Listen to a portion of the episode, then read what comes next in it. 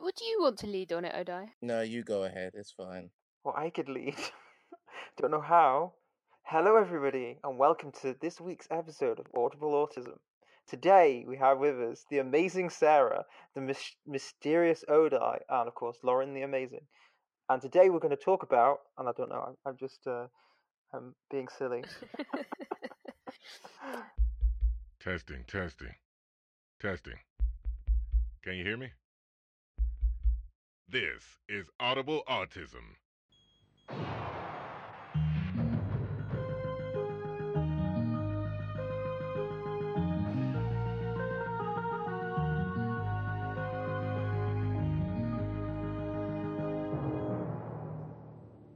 Okay, so on the show we have uh, Lauren Snow, who is here to talk about their general views on autism and also their new business, Autism Academy. Um, so thank you very much for coming on the uh, show, Lauren. Um, so, Lauren, I understand that you were diagnosed at the age of 24, hmm which was two years ago, and you're now running your own business dedicated to raising awareness of autism, which is a very short span of time. So I was just wondering if you could explain a little bit more about what happened there. I got diagnosed uh, as ADHD uh, about a year or two before I was diagnosed as autistic, and uh, there's quite a bit of similarities between ADHD and autism. And getting diagnosed with ADHD helped me realize that um, my past ideas about what is autism and what ADHD is were actually wrong.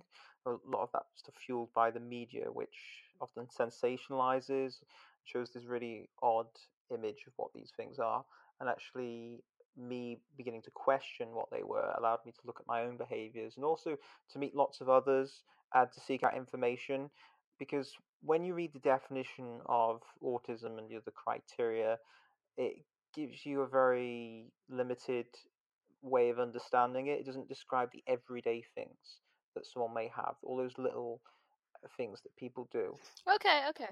So, um, so where we were was I was asking you um, why you'd been diagnosed so late, and you were telling me that it was because um, your previous understanding of autism had been incorrect, um, and that you felt that this was partially influenced by the media. So, do you want to Mm. uh, continue talking about that before I, where you were before I interrupted you?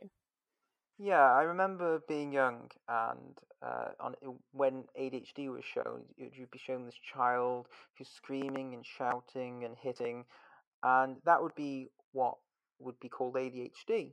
But then, in reality, learning about ADHD, you learn that that an ADHD child can actually be very quiet. Uh, they don't have to be hyperactive and running around. It could be mentally hyperactive. And a lot of those things that the media showed, those kind of sensationalized extreme examples, is not necessarily reflective of most people. They also can show like co-occurring conditions as actually being uh, the thing itself. So often, to in ADHD, they show um, oppositional defiant disorder as ADHD, but oppositional defiant disorder is a separate thing. It can go together. It's a co-occurring condition.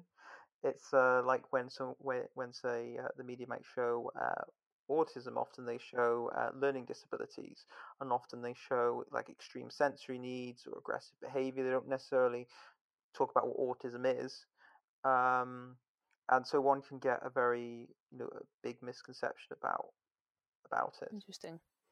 So, once you uh, fully understood autism, you uh, thoroughly embraced it. I see. Oh don't. The more I learn about autism, the more I question everything. Oh, really? Yeah, it's it, it's an odd position where I, I teach several courses on autism, but um, because there's some commonalities between people, but there's so much diversity and so many different you know co-occurring things that are going on there that it can sometimes be hard to pin down something that is autistic. And uh, you know, we, I talk a lot about sensory differences, but I have people from everyday life that are saying, I, I have this difficulty or I have this thing going on here. Is it a sensory thing? And it could be because I look at some of the sensory things and they're a part of a bunch of other stuff.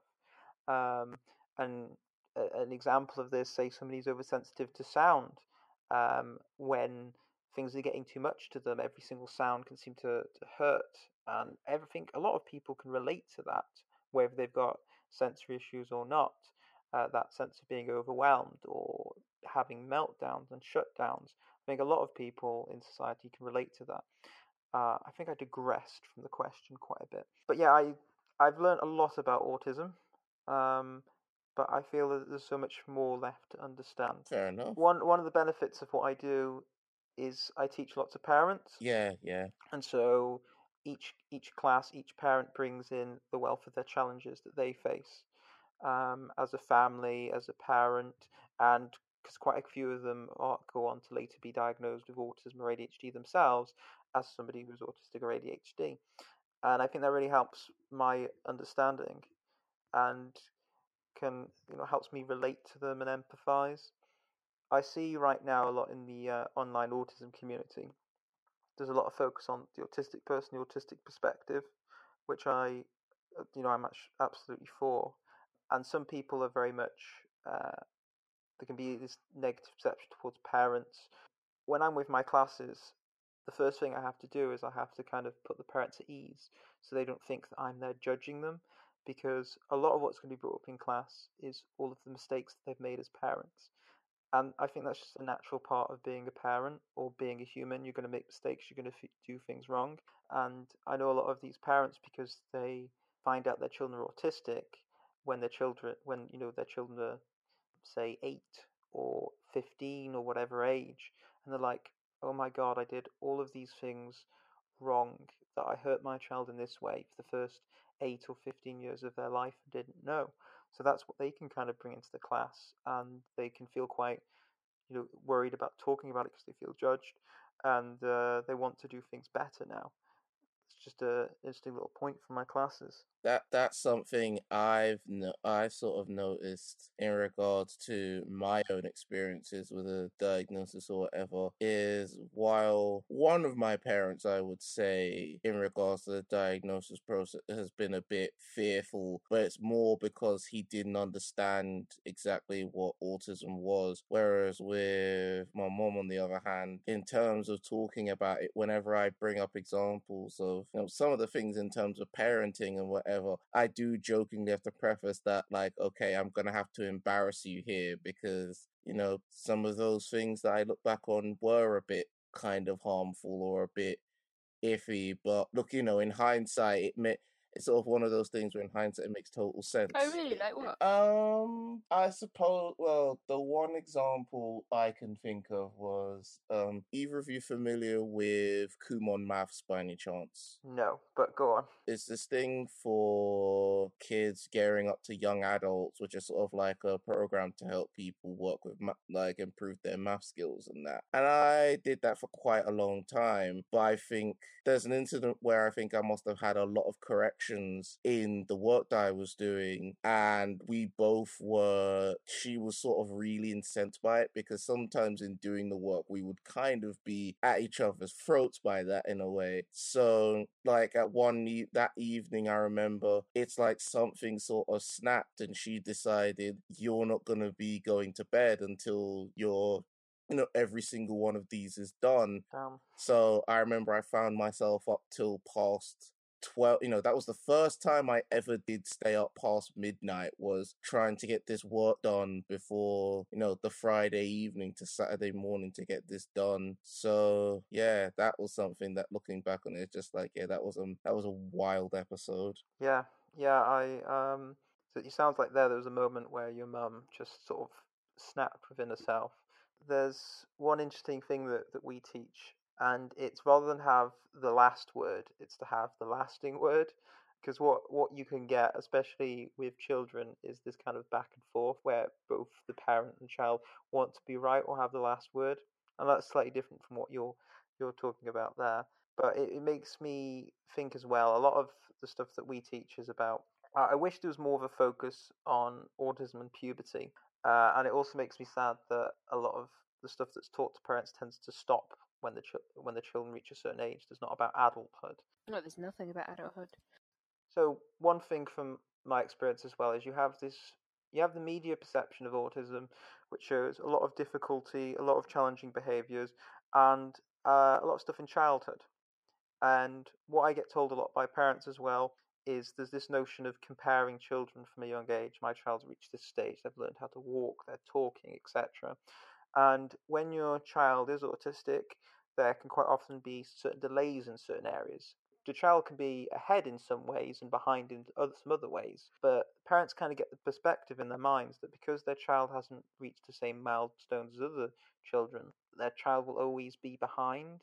And so when they see adults like us that are functional, I don't don't really know what word to really use there. That's probably a completely wrong word, but um, I think for a lot of them it gives them a massive amount of hope, but it kind of shocks them because Hmm. quite a lot that come through my classes kind of think that their children are going to have a difficult life forever, and they are going to have difficulties being autistic in society, but they're not as bad as the media perhaps puts across.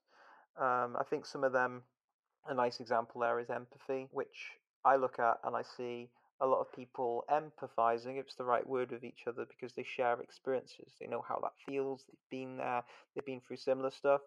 And those kind of experiences, you don't necessarily have them when you're a child, but as you grow up, you experience more. So you can relate to people more, you can empathize more. What do you think are the most common mistakes that, that parents make for autistic children rather than, than just generally? Um, um, most common mistakes that they make. I don't know what those common ones are. I can think that there's a lot of parents which part of them, you know, finding out their children are autistic is realizing that a lot of those behaviors they thought their children were doing to purposely upset them were not purposeful at all. And this child has actually had good intentions or has been trying really hard, and the parents just been thinking, my child's being bad or naughty. And uh, the realization that they've been uh, upset or using, I don't know, some form of punishment on their child when their child has actually had really good intentions, kind of, you can see it breaks their heart a little that um, they've for years potentially thought their child was misbehaving and only to realize that actually, you know, their child was really trying and they just didn't didn't Mm. realize. And that's very hard. Well, I was going to uh, I was going to segue from that on to you uh, have been running these parenting classes and that kind of thing, but you've also now been setting up your new business, Autism Academy. So, do you want to explain a little bit about that and its its aims? Autism Academy is where I make uh, some animated videos explaining different things about being autistic from an autistic perspective. So things uh, that you perhaps don't often hear talked about, things like executive functions. So looking about how the mind works. And one of those is working memory, which is that memory that very temporarily stores what you're thinking about, like a phone number you've just been given. You don't often hear people talk about that, or you don't often hear people talk about how, if you're autistic, you might process emotions differently, or some of the sensory things. You may have heard of sight and sound and smell, but you don't hear about proprioception, or uh, which is you know our muscles, tendons, ligaments, or interoception, which is our internal sense, like needing the toilet. You don't hear those things talked about, so I thought I'd make a resource. I'd try and make it fun, short, interesting, that could explain these things. Uh, one of the challenges right now, it is mainly me that's working on it, but I am reaching out to others and making it more representative because I, I don't just have my perspective, I have the perspective of all of my autistic friends and acquaintances, uh, my past partners who have all almost been exclusively autistic as well, uh, all the parents I talk, um, on a you know a lot of people I interact with, even before I was diagnosed as being autistic, were autistic themselves. Even if we didn't know or I didn't know, or I could think back to friends actually telling me, and me not knowing what it meant and not really caring, just going, oh, it's just a word, I, I don't understand it. And so uh, somehow I'm surrounded by autistic people. We just sort of find each other, and it makes sense. You know, I think we want to reach out to people who are similar to us and who understand. You said that uh, we, as as time went on, you uh, question what autism is more and more and more, um, and just now you were talking about how actually like you do feel a sense of affinity for other autistic people. So I was just wondering, do you think that uh, we lack commonality, or do you think that we just actually haven't fully understood what the basis of that is yet? and we're just looking at areas that are not fully researched. So I think there's definite similarities between autistic people.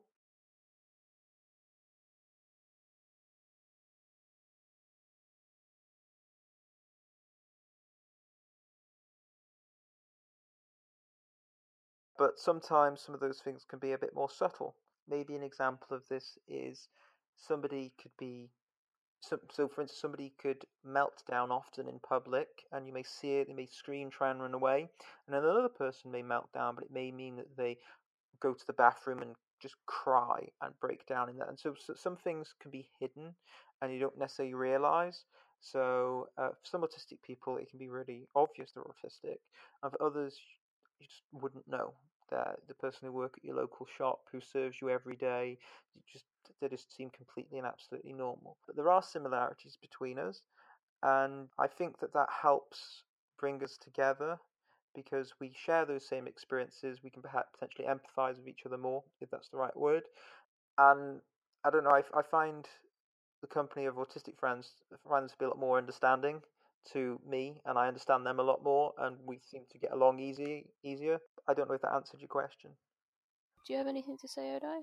Not really. Just been pondering what Lauren's been saying, and they they raised some really interesting points there. And just a curious question in regards to the academy: What's the response been like generally to the episodes and sort of things as such? So I have about five thousand followers across social media. That's pretty good. Uh, yep, that that is good. I think I only have 190 subscribers on YouTube. Uh, there's only a few comments on each, so it's some time to get it people to come to the videos. Uh, but I think there's been like 13,000 watches, but there's not necessarily more comments. The Twitter is a lot more active. There's a lot of people engaging, giving their points of view, helping me describe things.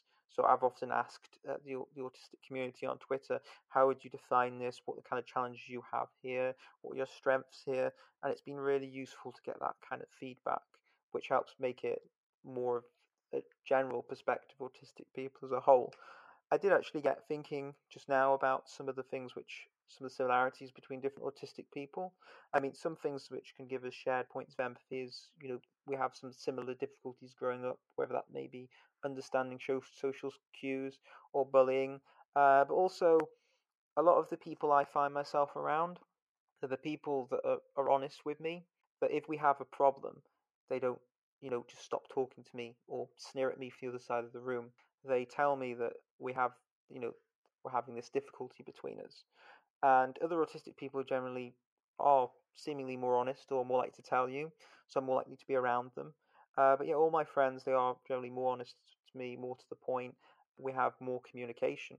And I think I really value that as well because all my close friendships, we spend quite a lot of time talking about how relationships work and how they feel and this, you know, like I said, what does respect mean or what are healthy boundaries? And it's often looking at how we work as humans. Maybe we'd call it emotional intelligence. I don't know. That could be a, another bad word to use. What would you say? Because you said the videos that you've made are all animated. Sort of as a animated creative, you know, creative person, um, what drew you to necessarily telling these stories in animation, and do you find that it's easier to get those across rather than say just doing a vlog about you know being autistic so to speak. I see a lot of people on youtube just talk rather unscripted at a camera and i think that's really good because it gives you a person it makes them relatable. Yeah you can instantly identify with a person especially as they're describing all the little problems. But i've been to a lot of autism training myself. I've been to think almost all the National Autistic Society's training, done some of the Curly Hair Project's training. There's, there's a lot of different um, training days or half days these organizations have. And the information is very limited and it's almost all exclusively based on children. And this is what people who work with autistic people are getting taught if you're working in adult care and you're looking at you're working with autistic adults, you'll still get the same training from National Autistic Society, which is primarily based on children. And when I say I've done all of them, I, don't know. I think I've done somewhere like 15 full length days by the National Autistic Society. These videos, I thought I'd make them short. uh, because a lot of people, parents, etc., don't have much time. I thought maybe it could encourage someone like the, the NAS or someone else to actually incorporate it into their training days to get maybe a more general perspective that isn't just based on children. Yeah, I wanted it to be to be short, simple, to be able to people to be able to watch, even people that don't aren't specifically interested in autism, just to or they have autistic friends and they just go, oh, that's, that's a two minute video. I'll watch that. It'll help me understand a bit better. Okay, thank you. I did want to go to what you were saying about talking about with your friends about issues such as boundaries and consent and emotional intelligence because um, one of the things that definitely does mark us out as different as autistic people is the struggle to understand what it is that other people mean. And I think that um, trying to work that out while simultaneously recognizing the fact that much of neurotypical society has structured its communication in a way that's quite patriarchal, Yes. um, that has, you know, various marginalizations of small groups within it, and trying to get at, you know, what's actually a reasonable thing to say is, is quite a challenge. So I was interested Yeah. in in knowing sort of what kind of conversations you were having with your friends. Okay, I find it interesting that both me and you decided to talk about consent at some point, because even though I make a video about autism and consent, I don't. My video wasn't really about sex. It's about consent in every day and why it should be taught from a young age, and about how consent is about everything you kind of do in a way. And this isn't an exclusively autistic problem. In fact, this is a very neurotypical problem, or not even neurotypical. It's about society and the things we talk about and how we're taught. But I understand if you are autistic and you're constantly given these messages by the media and by those around you, you're going to get pretty confused because from a very young age, I remember, you know, being male-bodied, that making derogatory statements towards women was praised by other people who are male-bodied, and that's really, really bizarre. And I can understand a lot of autistic people growing up might be quite confused about why is this okay? How am I meant to act? What am I meant to do? And you sent a lot of very conflicting messages. But yeah, you're right. As autistic, uh, as autistic people, we can have more difficulty understanding and interpreting other people and behaviors. And I find myself around people that spend more time talking about these things. But what I realize is that they're not exclusively autistic problems. They're problems everybody has. But I think I see a lot of people just not thinking about them. They just go along with how things are meant or how things are generally. They don't spend the time to think about am I placing unrealistic expectations on someone else? Am I clearly laying down what, you know, are my boundaries? Are these things healthy? I don't think people always think about that. No, I think there's a definite tendency on the part of people to um, yield space. I think would probably be a, a way of putting it. You know, you have someone who's coming in and transgressing, you know, a boundary or making someone feel uncomfortable in some way. You know, it doesn't have to be touching; it can be talking over someone.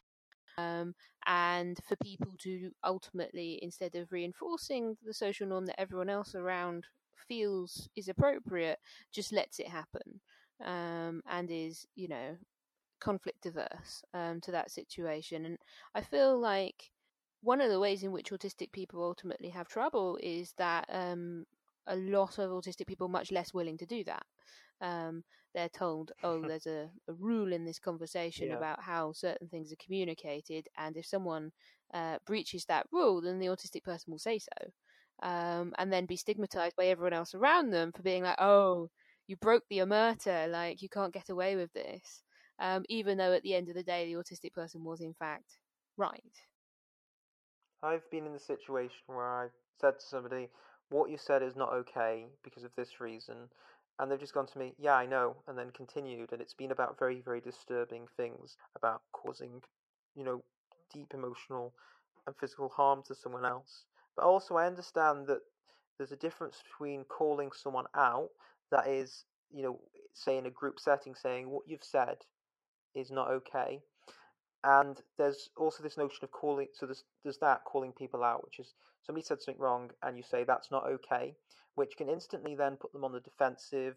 And then there's calling people in which is where you recognize that maybe they didn't mean to say that or they didn't understand the consequences but you recognize they're good people and i've been fortunate enough to have a lot of people around me that when i have made mistakes or done things wrong they've actually spoken to me, me about them in a way that doesn't say you're a bad person it says that we recognize you've made this mistake and it's quite human to make mistakes. But I see a lot of other people around is they just get they, they do something wrong or say something wrong and they instantly get pushed aside by everybody. They get pushed out of the group. They get labeled as a bad person or as a creepy person or as a weird person and people don't want to engage with them anymore. Whereas if people actually spoke to them about what's going on there, ask them why, they actually realise that that person didn't mean to do it or something else. Yeah, the boundary of creepiness is something that I think is, is, is something that's very very relevant to autistic people um, in many ways because that's such a subjective term, you know what I mean? It is, and it's yeah. so difficult to understand from a social situation to social situation, and I don't think that anyone has the answers. It's a very difficult one to navigate. True, true. Well, if if you're say very generically attractive and you do creepy things, you're going to get le- labeled as creepy far less than somebody who isn't as generically attractive who does the same behaviors.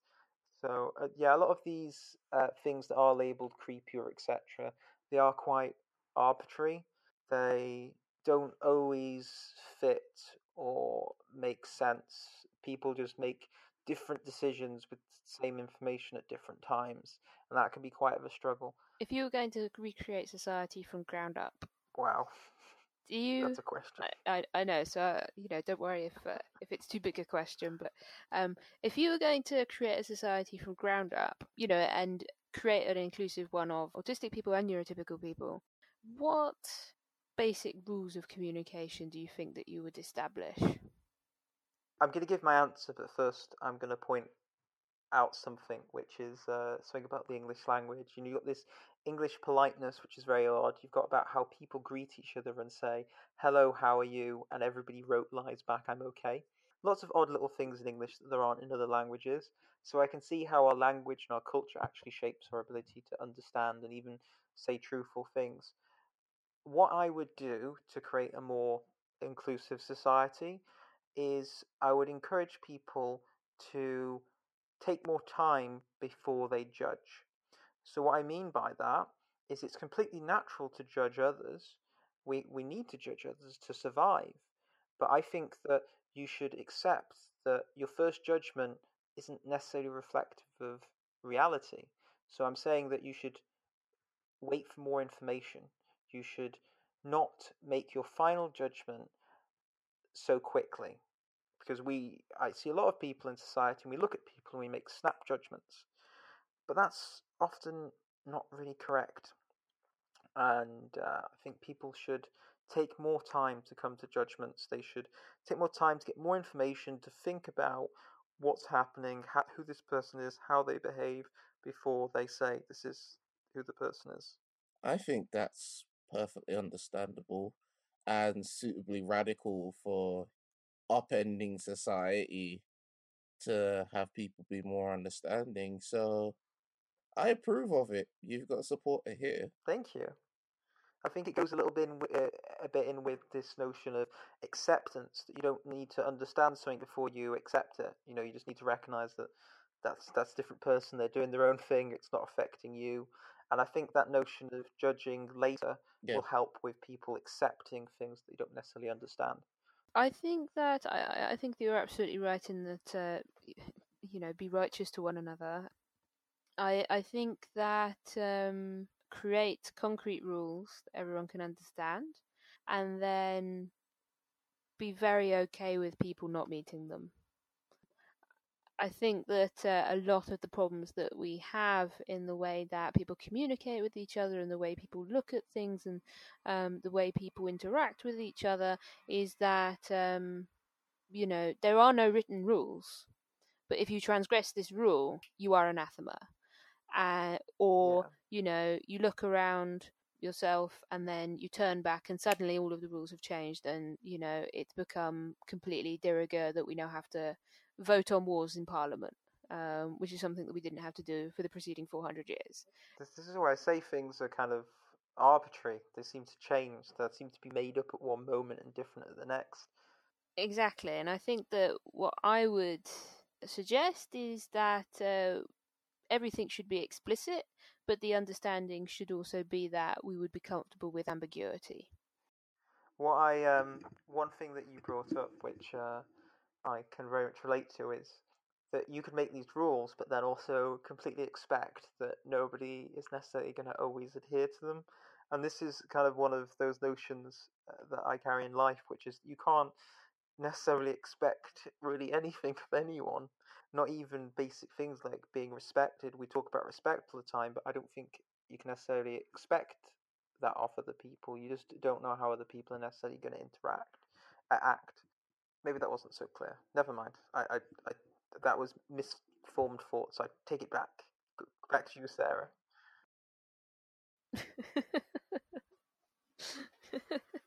I, I I think that you are right in that you know we have to um, respect that you know you can set a rule and then recognize the fact that lots and lots of people are not going to meet it. I wouldn't take a cynical view of humanity and say, oh well, you know, we shouldn't assume that anyone's going to respect us. I think we should very much assume that, um, and we should continue to enforce that as a belief regardless of whatever evidence we are presented with to suggest that that is not the case. I think that uh, assuming good faith writing down the rules and then ultimately forgiving people if they break them would be my recipe for a society that would allow both autistic people and neurotypical people to function with a lot less stress.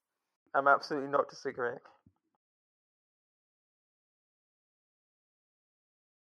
Hmm.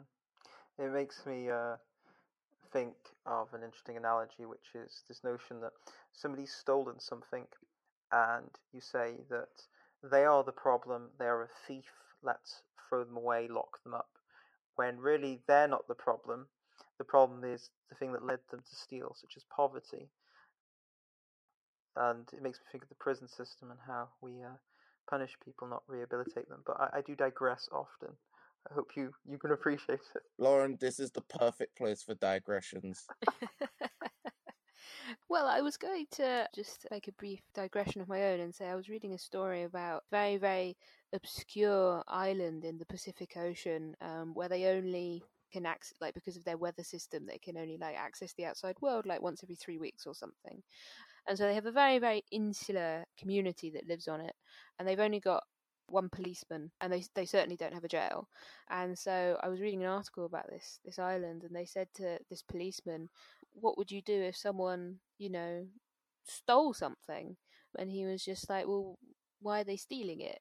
The journalist goes, I d- I don't know, like someone stole a whole load of fish from someone else. and the policeman said, Well, I'll probably go take him some more fish because it sounds like he needs it. And that, yeah, and that and that was his approach to crime. hmm I like that.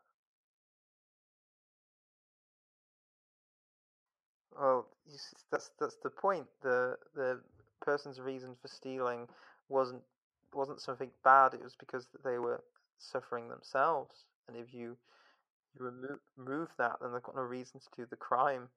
Uh, and treating the person who's stealing as the problem that doesn't necessarily make sense.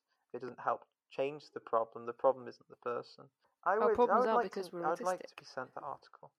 Um, I'm kind of torn. Um, so I grew up in a a smallish town by the seaside, and it, even though the people I spent my time with were quite different, we'd all spend every day with each other. And coming to a big city now, because I live in Bristol, everybody seems very temporary. Groups come and go, people change, people move around. And I find I struggle to make and maintain friendships because I struggle to motivate myself too. Because every person feels very temporary. Like you spend all this time getting to know somebody, and then they move slightly far away, like one of my close friends did. They moved from down the road to 15 minute drive away, but it can take up to an hour and a half on the bus, and so I rarely see them. And so friends and friendship groups can just fall apart because one key person moves just slightly further away. And when being in that small community, people, even if people did something different or did something disagreeable, people would stay friends or try and resolve that difficulty, or at least just accept that that person's done something unpleasant and they're probably going to do it again, but you can still find value in them and who they are and enjoy their time. So it, it's it's a few different things there. One is I'm surrounded by people in a big city, but I lack a sense of community, a place with consistent people that know me and I can always kind of go. And that these relationships I have with people they're more temporary, perhaps they're less forgiving. Mm.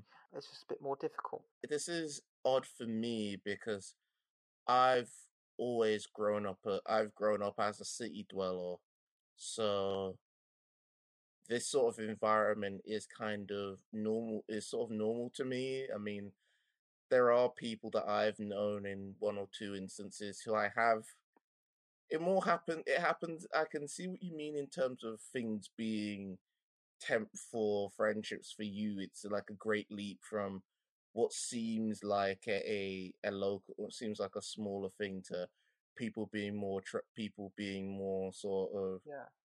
transitory in that sense. But I mean, it just it just depends. Into I think it just depends in terms of how people have their social circles, really. Because I know people who have had, you know, sometimes as much as their friends evolve, they're still the few same bit of people, you know, the same number of people that they've had from when they were younger.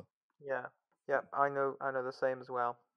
Well, I, I'm also a, a Londoner born and bred, so the I, I I've personally always found small communities extremely alienating because they don't have the amenities that I want access to. Like I've always said that if I can't get a curry at 4 a.m., I don't consider you to be civilization.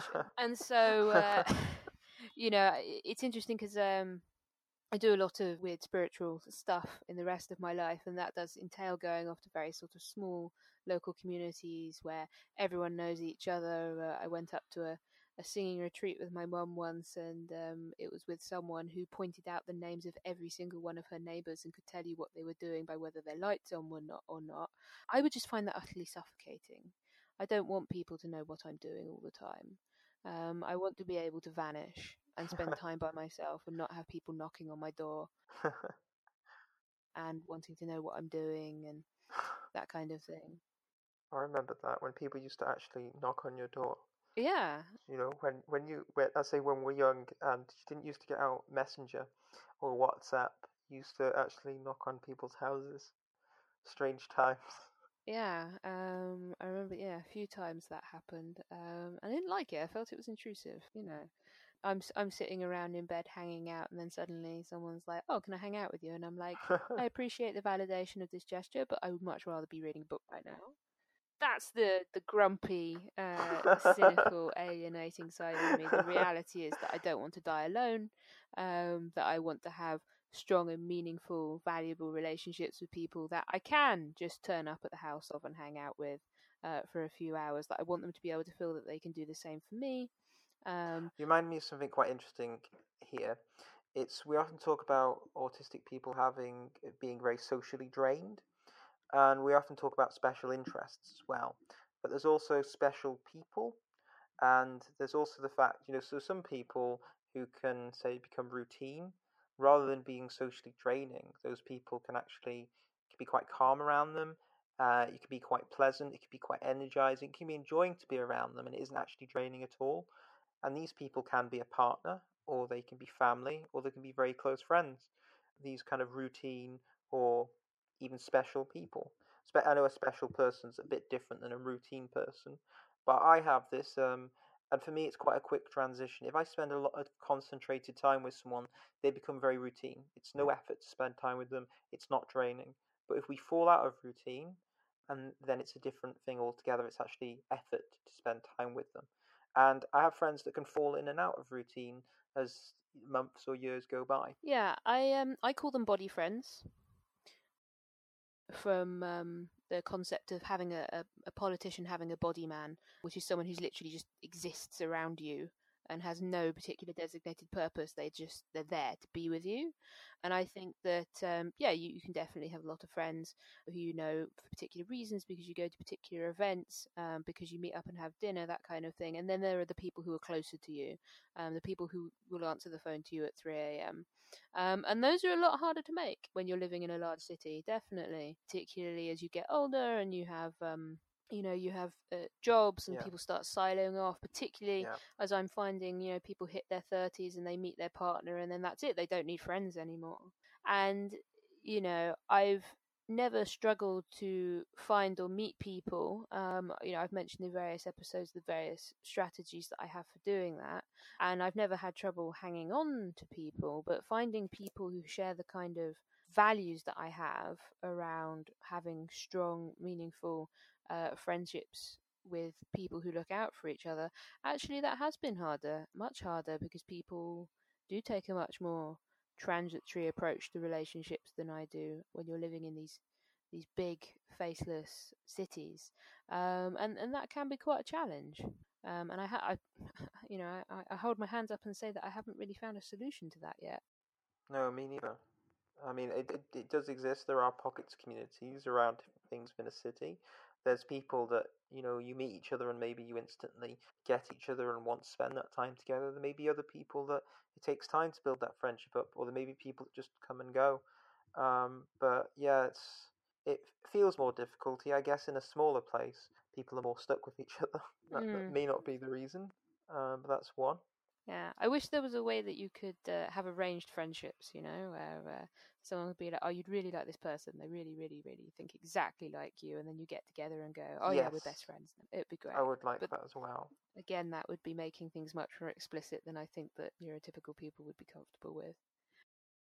it's it's kind of interesting. You have things like OK Cupid that you can go on OK Cupid and you could look at your best friend on there, and you can know deeply personal things about their ethics and their politics, stuff that you may not even know in real life. Just a thousand questions they've answered around very personal things that you just wouldn't know. So maybe maybe in the future the internet will help people make better friends, or maybe it'll just make them more picky and less likely to stick around. Yeah. Possibly, but all I'm just gonna say is don't get me started on OK Cupid. My time on there was horrible. Okay, we won't get you started on that. that. No, I am intrigued. No, it's fine. It's fine. Maybe, maybe much later on, but not now. We could we could we could have an episode where we talk about our dating and dating app experiences. That, that's that's fine. If you want, if you want to go there, Hodai. All right then. Um, I think we'll uh, leave things there. Uh, Loren, thank you so much for coming on the show. I think this was uh, one of the best discussions that we've had uh, in all of our episodes so far. Oh, thank you. How can people get in touch with you and your project if they want to do so? Okay, uh, so people can get in touch with me on lorensnow.com. Uh, my name is L O R E N, and snow is in the white stuff. And Autism Academy, they can find it as Autism Academy on YouTube. Uh, and the website is autismspectrumacademy.com. Fantastic. Well, I hope that uh, people come to check you out, um, and maybe one day we'll have uh, some kind of friendship dating database at some point in the near future. anyway, Loren, uh, thank you very much for coming on the show, and Thank you for having me. we will see everyone again for another episode. Thanks for listening.